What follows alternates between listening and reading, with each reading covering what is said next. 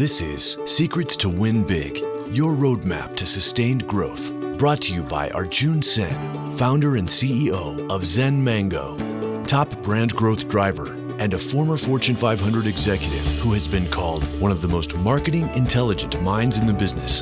Find him at zenmango.com. And now, here's your host, Arjun Sen. Welcome to Secrets to Win Big with Arjun Sen. Hi, this is Arjun. And today, it's tough to believe we are at our 100th episode. I just feel I'm the luckiest person on this planet to have 99 incredible conversations with 99 unique individuals from different walks of life.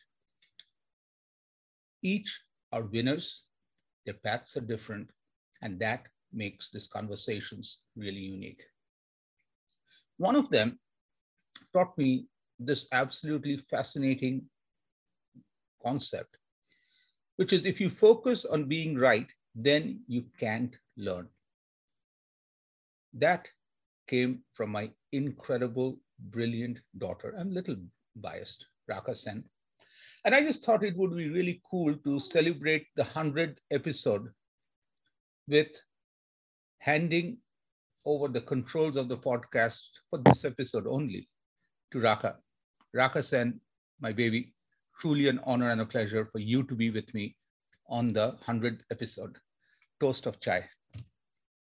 Cheers, sir. Cheers.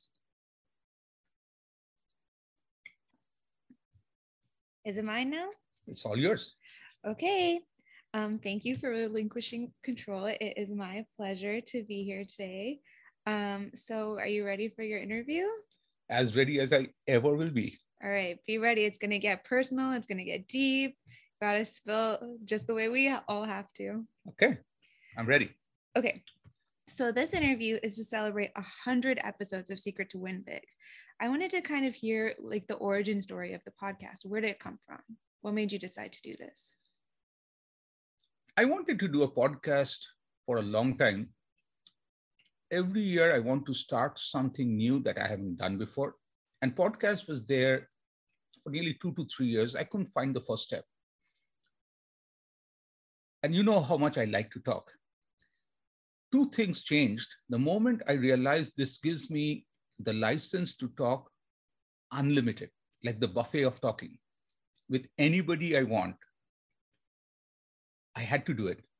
And second, I want to thank a company called C Suites Network. What they helped me was take the first step because anytime in any journey, when you're lost, if somebody helps you take the first step, then the second to 99 step is very easy. But then you have to take the last step.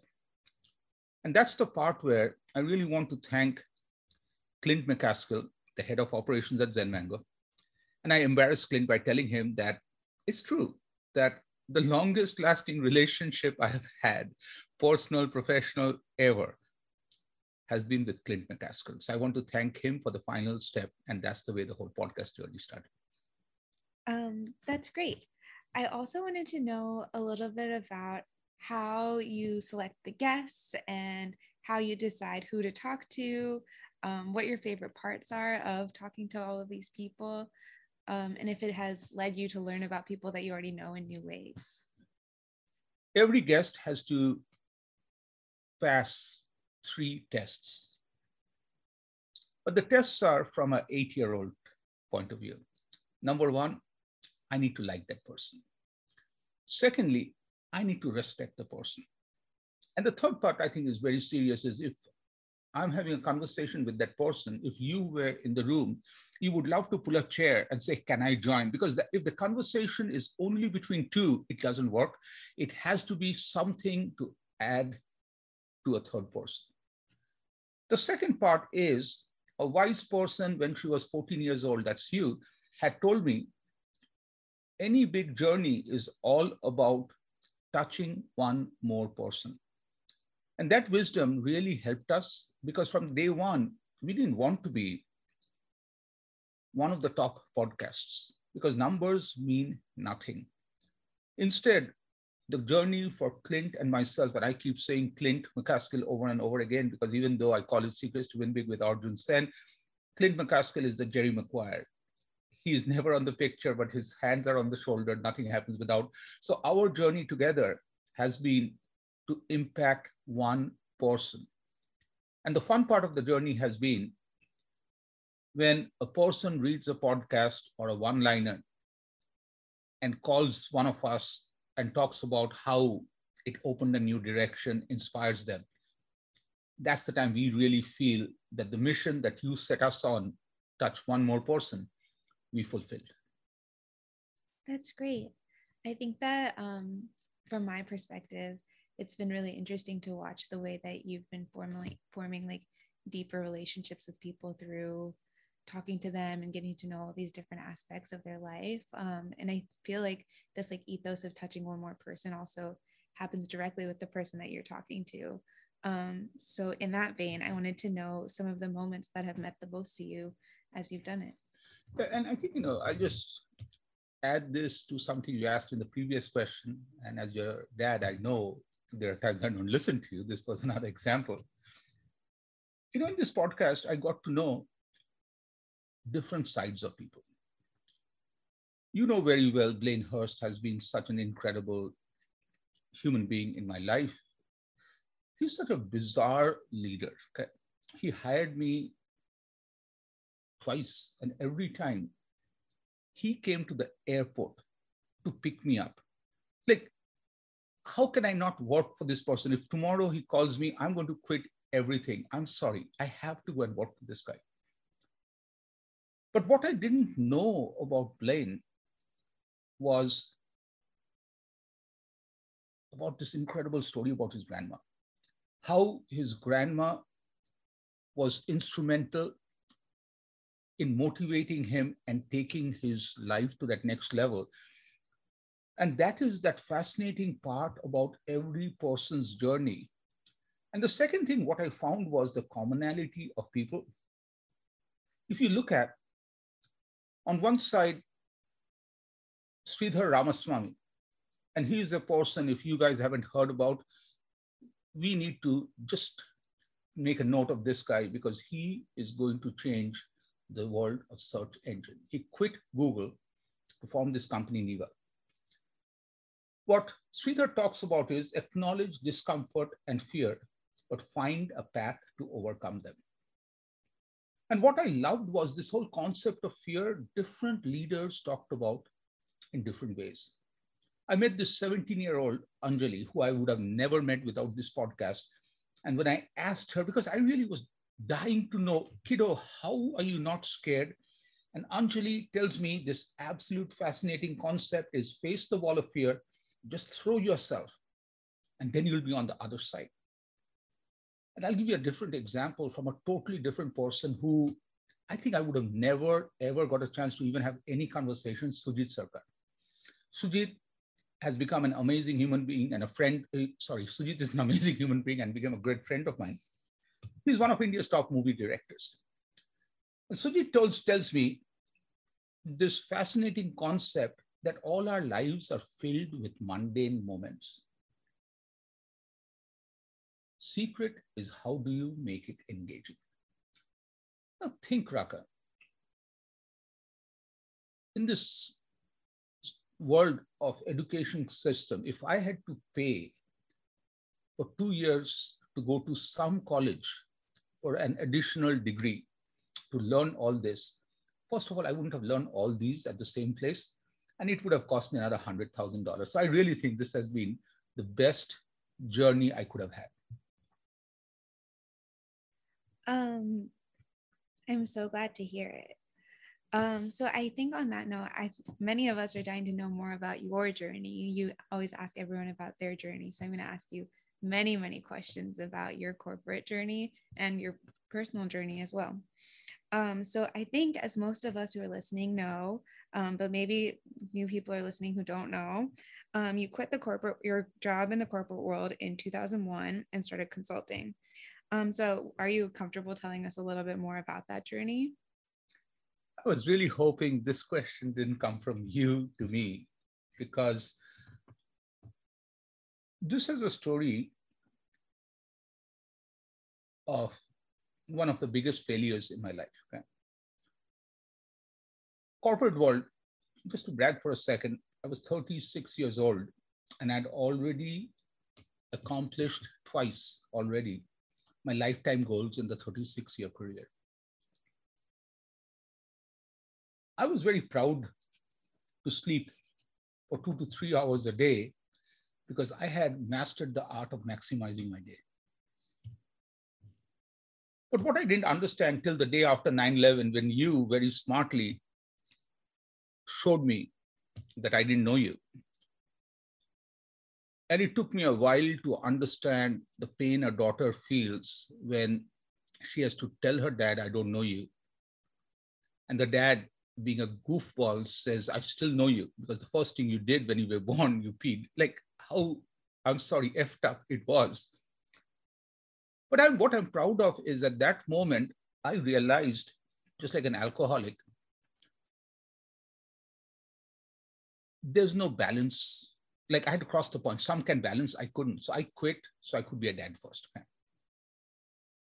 What I also realized that each one of us have 24 hours in a day which means just like a budget, you can create any extra time. At some point, if you have to put more time somewhere, you have to steal it from somewhere else. If you steal it from your significant other, that person leaves you. If you steal it from your children, there's nothing they can do till they grow old, and then you don't have a relationship. So that's the way consulting started. There was no plan. Like the first project came, there were two projects happened parallelly. One was a company called RJ Gators out of Florida called me and said, We'll pay you $1,000 to do strategic planning. And I just said, I'm the best strategic planner you could have hired.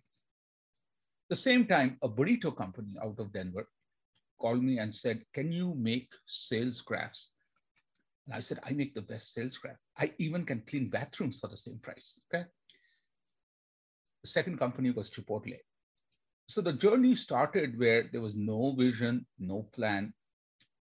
But one thing, Raka, I just want to share with you is in the corporate world, there was a lot of arrogance. Like when I was in the corporate world, I had no clue how it happened. But one day I need to find out from Deborah Toxic. Somehow, people in my team felt I love a strawberry cake. Like in my birthday, the team would get the biggest, coolest strawberry cake ever and it was everybody would just have this big happy birthday thing and i just played my role but when i quit the corporate job i realized it was very few people. Deborah toxic was one of them who returned my phone calls. It wasn't their fault. Initially i was really upset with them but then i realized i had only held a functional role in their life. I had not built a connection with them where they needed me in their life. The moment I was not the head of marketing and operations at Papa John's, average Arjun,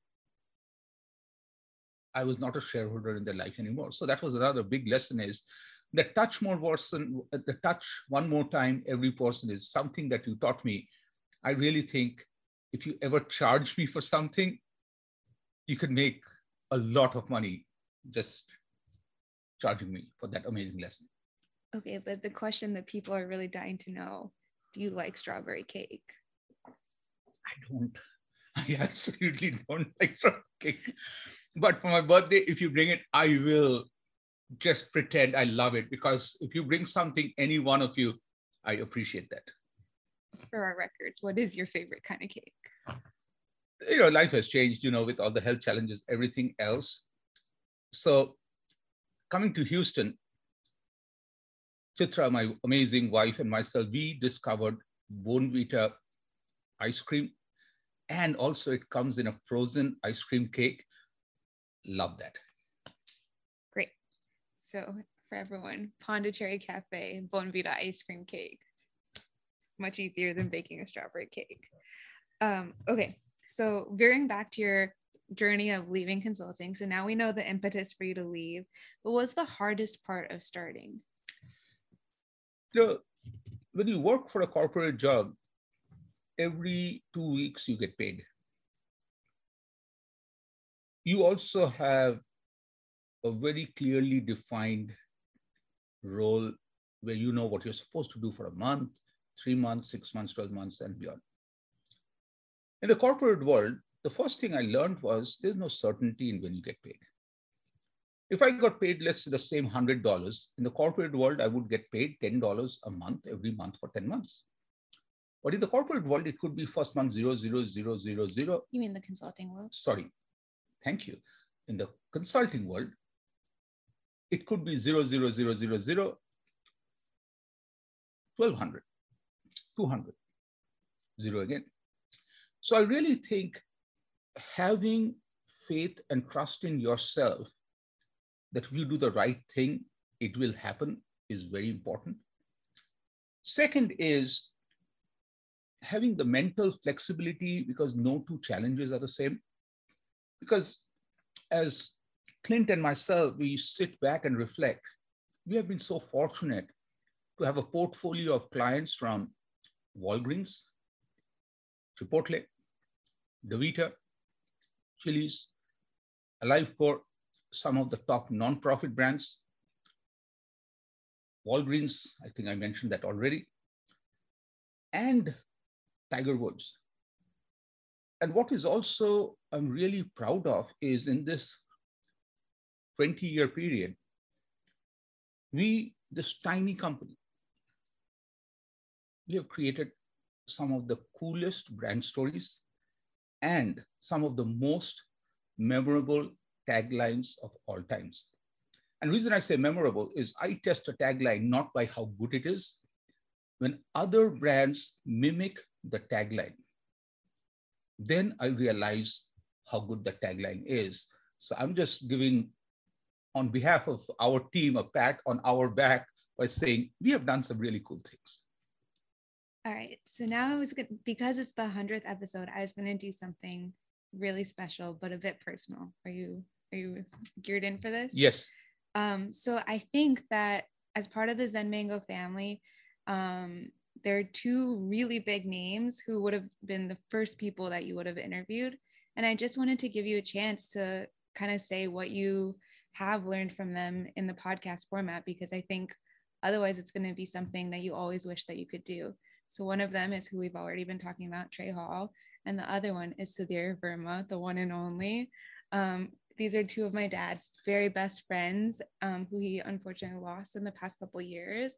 And I think they would have been not only the first people on the podcast, but probably listening to every single one, calling him up, giving him advice, telling him how to do it differently or do it in their own ways. Um, so that way you can hear a little bit about his the lessons from them. Trey was always there to guide the business. We had this incredible dinner at Buca de Beppo, where we, at Zen Mango, the group of, I think, eight, ten of us that time, rented the Pope's room. And Trey, ahead of time, reminded me that there was only one person who was authorized to sit in the Pope's chair, and that is the unofficial chairman of the board, that is Trey Hall. Trey Hall helped me first find Clint McCaskill. Trey Hall helped me find Cody Roper. So Cody Roper comes in with a bio where I normally would have never looked at. But the cool thing for a leader like Trey Hall, and I really, really wish I could do a conversation with Trey Hall on my podcast, uh, missed that opportunity. But I have still got a lifetime of learning. Trey Hall's coolness was he saw the potential in Cody and the void that I had.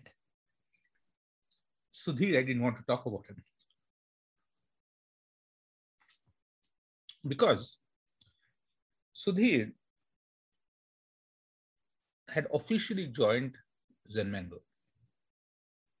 And he was supposed to get X dollars a month.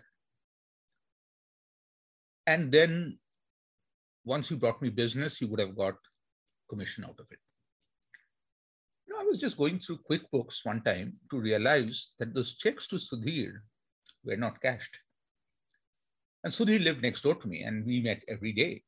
And I went to Sudhir and I just said, you know, I never called him Sudhir, I called him Vermaji or Malik. I said, Malik. What does that mean? Malik means boss. Perfect name for this man. So I told him, Malik, what happened? You haven't cashed those checks. He said, Yeah, I know. I'm like, what do you mean you haven't cashed those checks? He said, he even opened his drawer to show me there are these three checks. I'm like, what do you mean? We are in a business. I'm giving you, we have a deal, everything. He said, I know we have a contract. So he said, look, you have fulfilled your part of the contract by giving me the check. But I don't want to deposit the checks till I bring value to you. And then this bozo tells me, if I deposit the checks, they take the checks. I would rather keep these three checks and look at them and feel proud that my brother gives me checks because he respects me and sees value, then like he saw more utility in the uncashed checks. And these are $5,000 checks. Okay. That is Sudhir Verma. For him, three checks uncashed is more valuable than the money in the bank. So Malik, Sudhirji, Sudhir Verma I'm so sorry. I feel bad. I could not have this podcast with you because I really think, Raha, if Malik was alive, this 100 podcast would have been with Malik. All right. So, speaking of customer karma, there's a burning question that I think a lot of us, especially me as your daughter, wants to know. You have so many relationship metaphors. What's that about? You know, when I grew up, don't forget I'm your daughter. I understand. I think I'm a relationship expert because I have made every possible mistake in relationships. So, just like in a business world, you hired the consultant who has already made the mistakes. So, hopefully, that bozo won't make the same mistakes again. And that's the reason I really feel one is talking about relationships is fun. Secondly, you know, Raka, as I started writing Customer Karma book, there was a book that was written before. Clint knows about it called Marporations. It was the worst book ever written because I was not authentic. I was trying to write the book like a professor. I was talking about the three steps, the five steps. Like it took me six years to write the book. I would fall asleep writing the book myself. Like, think how bad that book was. So, customer karma had to be engaging from day one. Customer karma had to be a story only I can tell and that's the reason you know it was all about bringing the dating metaphors everything else. And of course i had to fight with you to get the tagline of why stop at a one night stand when you can have and of course you had made this amazing statement initially that no dad of mine will talk about one night stands. I'm really glad that you let me have it. But at times i feel that you didn't allow me to do that.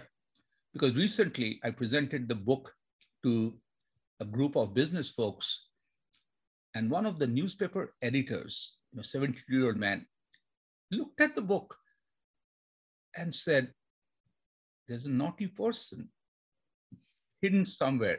And he said that in front of a lot of people. I really wish that I had listened to your advice just for that one embarrassing moment. I didn't put one night stand in that book, but hey, no regrets. Okay. Um, so kind of in the same vein, you ask everyone who comes on this podcast um, who their biggest inspiration is. I know we've touched on many, um, but I'll generously let you have a top three or a top five. You can also do one.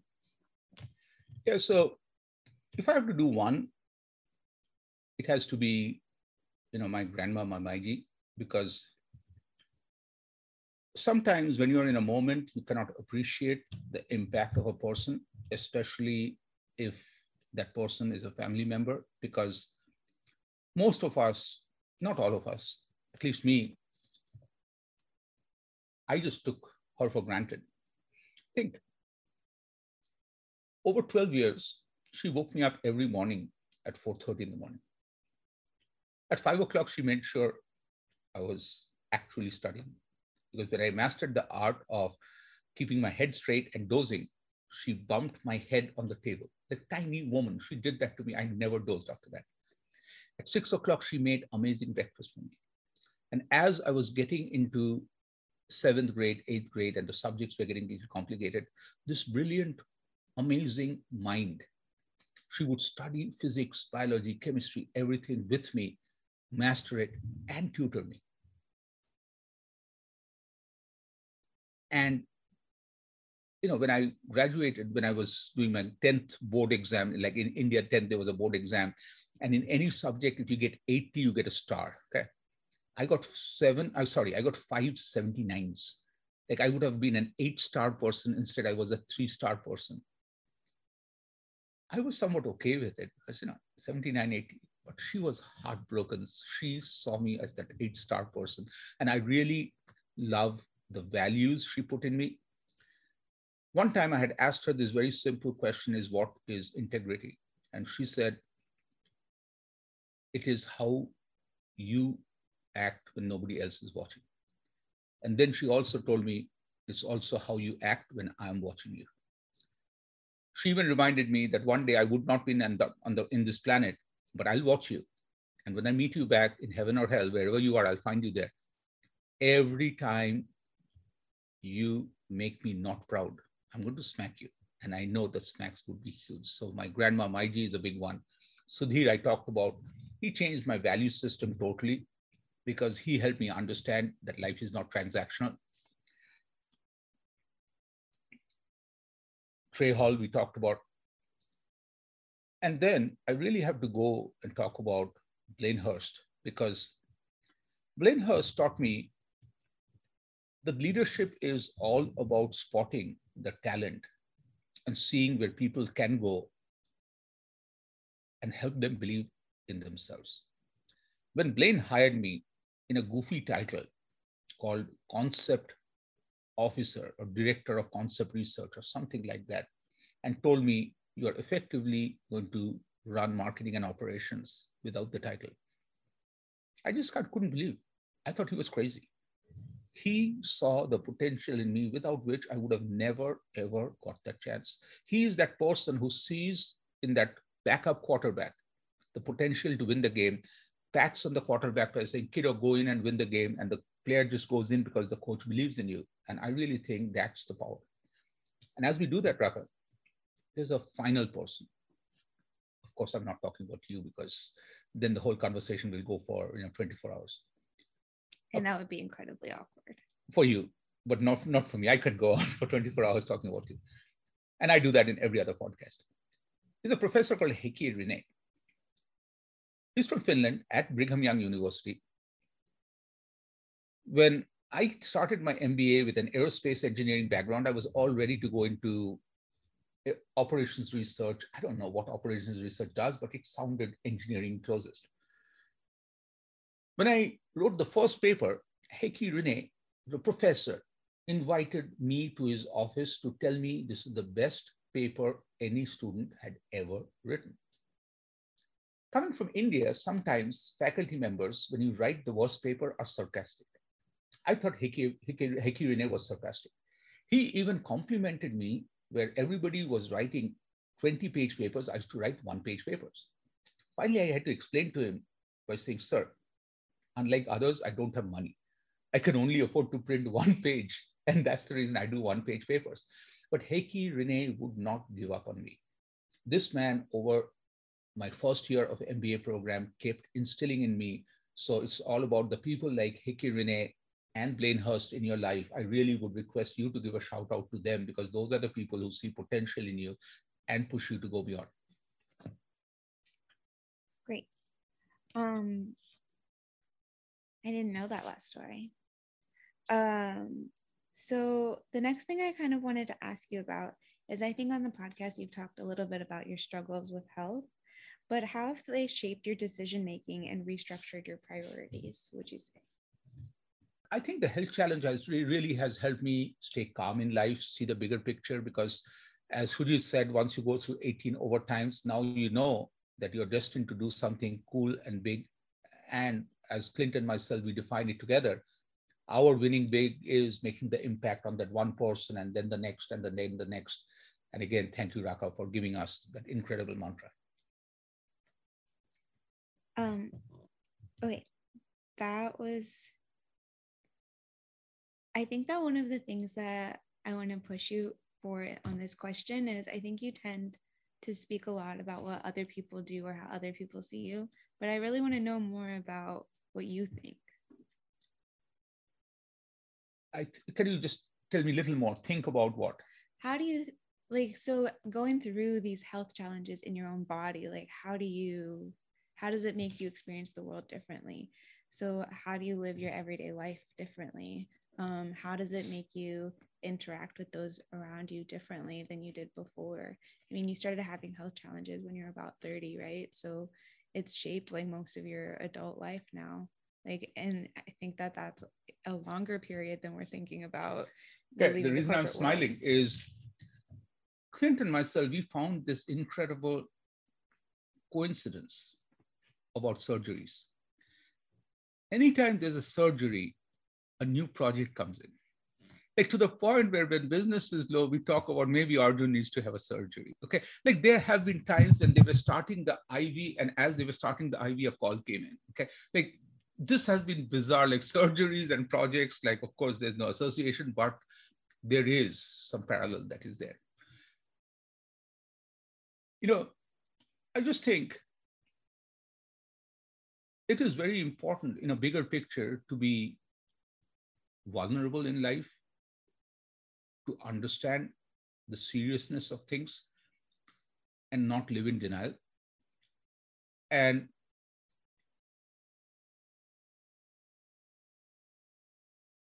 before every surgery, I just go back to a moment when I was talking to you, when I think you were three or four years old. And when I had cancer for the first time and you got to know and you thought I'm going to die, and your biggest worry was if I died, who would dance with you at your wedding?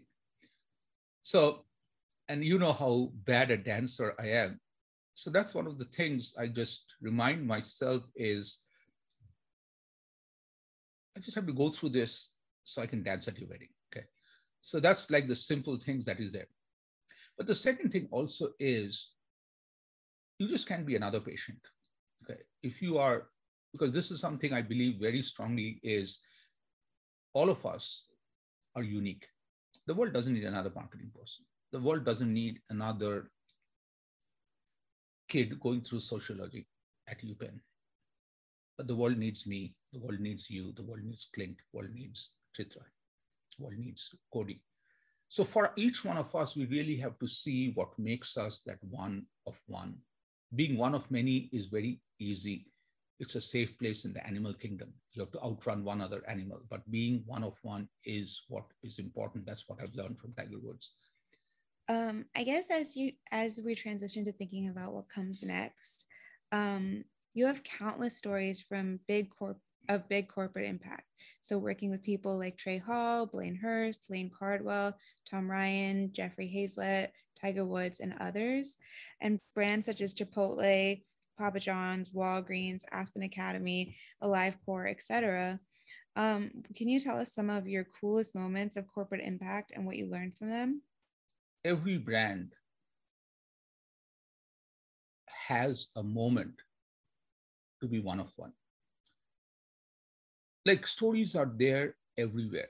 When you send me those golf balls and the box was stuck in the mail, I took pictures.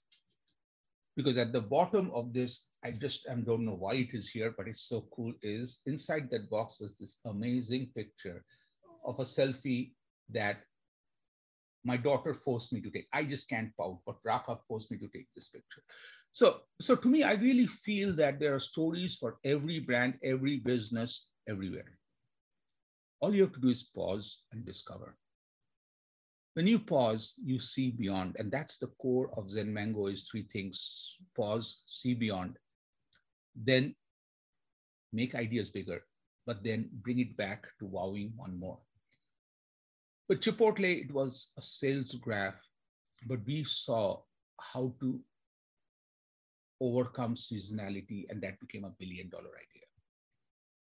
At Papa John's, it was a phone ordering problem. And whereas Pizza Hut and Domino's were making it 10% better or just finding a better on hold music, you know, under the leadership of Blaine Hurst, an incredible team I was part of, we created the first ever online ordering, which became again a billion dollar idea.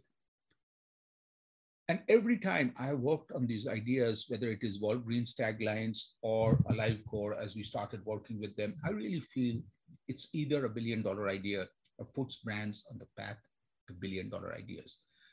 So I think that as I say that, each one of you must please think that anything you do can put you on the path to a billion dollar idea if you do three things. One, see what others are not seeing. Think. That's very important. Steve Jobs realized that he was not in the music business. The world already have enough people producing music in their own CDs. He saw ahead of time that at one day we would all have CD capacity problem. We cannot hold any more CDs. He saw what others were not seeing. He said, what happens if I can give people more music and then the way he communicated was brilliant. When he talked about in gigabytes, nobody got it. But when he said enough music for you to go to the moon and back, whoa, I get it. When he realized that the world was getting every possible laptop, he said, why can't I make it airbook, the thinnest, lightest? And then how does he bring the story to the world? He brings it delivered to him in an inter-office envelope, those recycled envelope, it go to person to person. That's the way it was de delivered to him. And he held it in one finger. Laptop. That's what the power is. Steve Jobs taught us how to see what others. So that is the first part. Then to make the idea bigger. The world doesn't need another idea. World needs bigger ideas.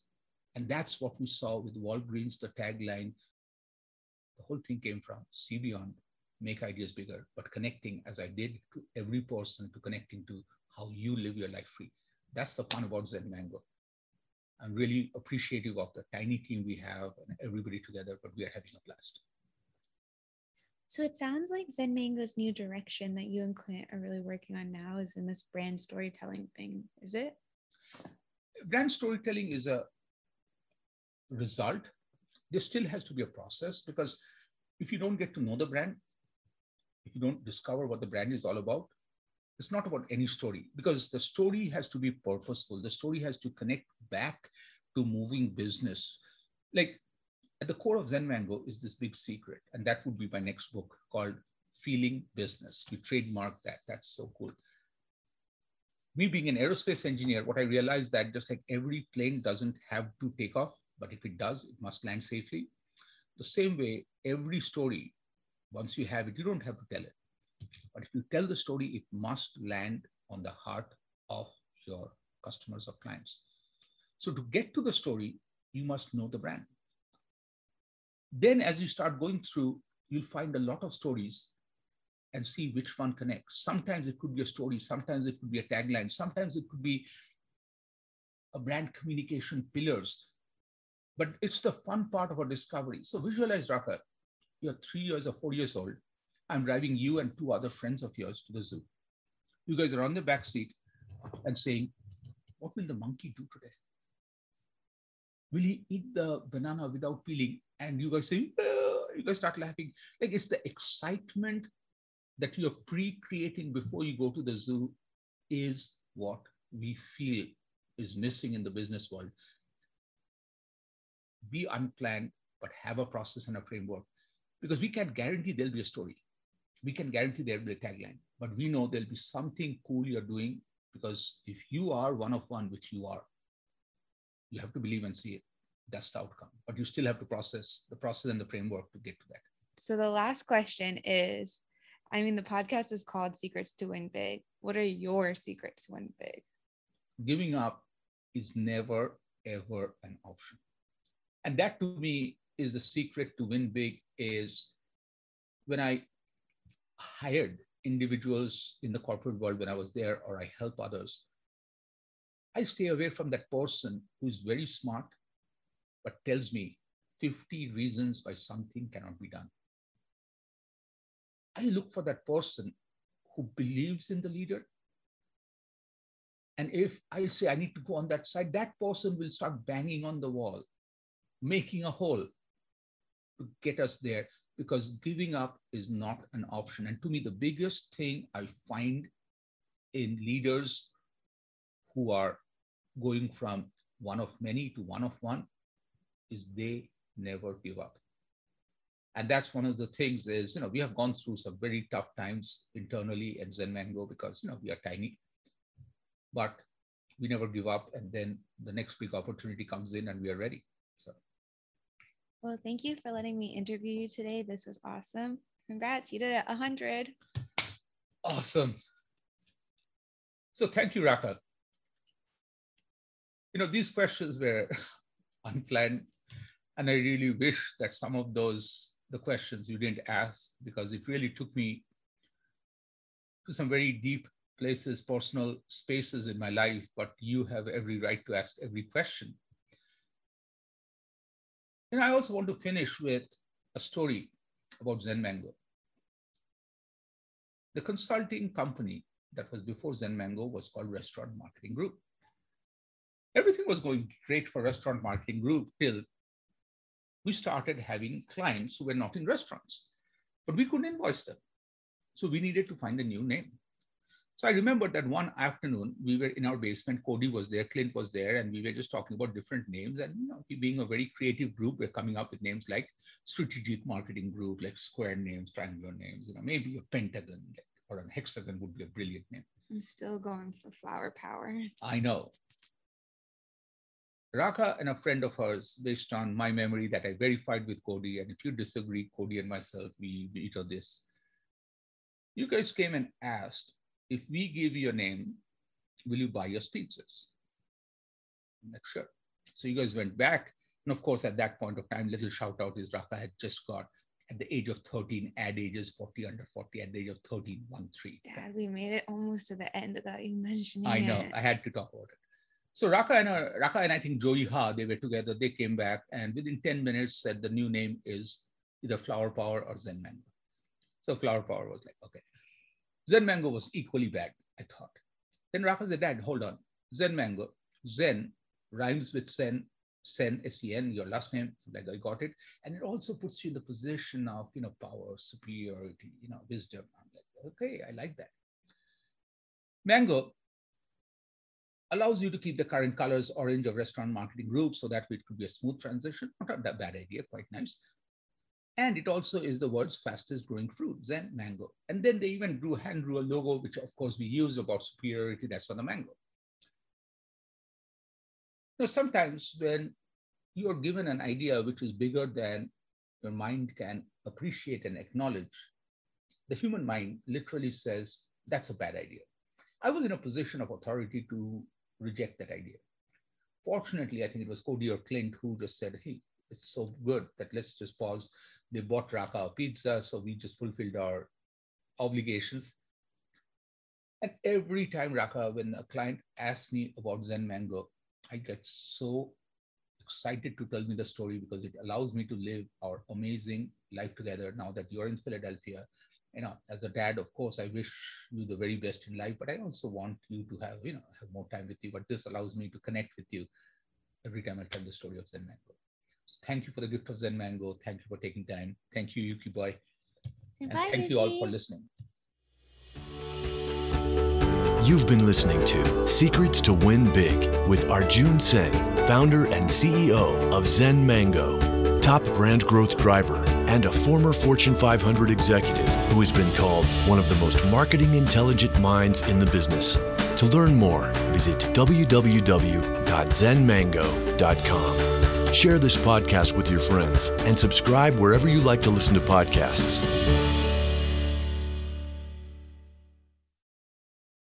This podcast is a part of the C Suite Radio Network. For more top business podcasts, visit c-suiteradio.com.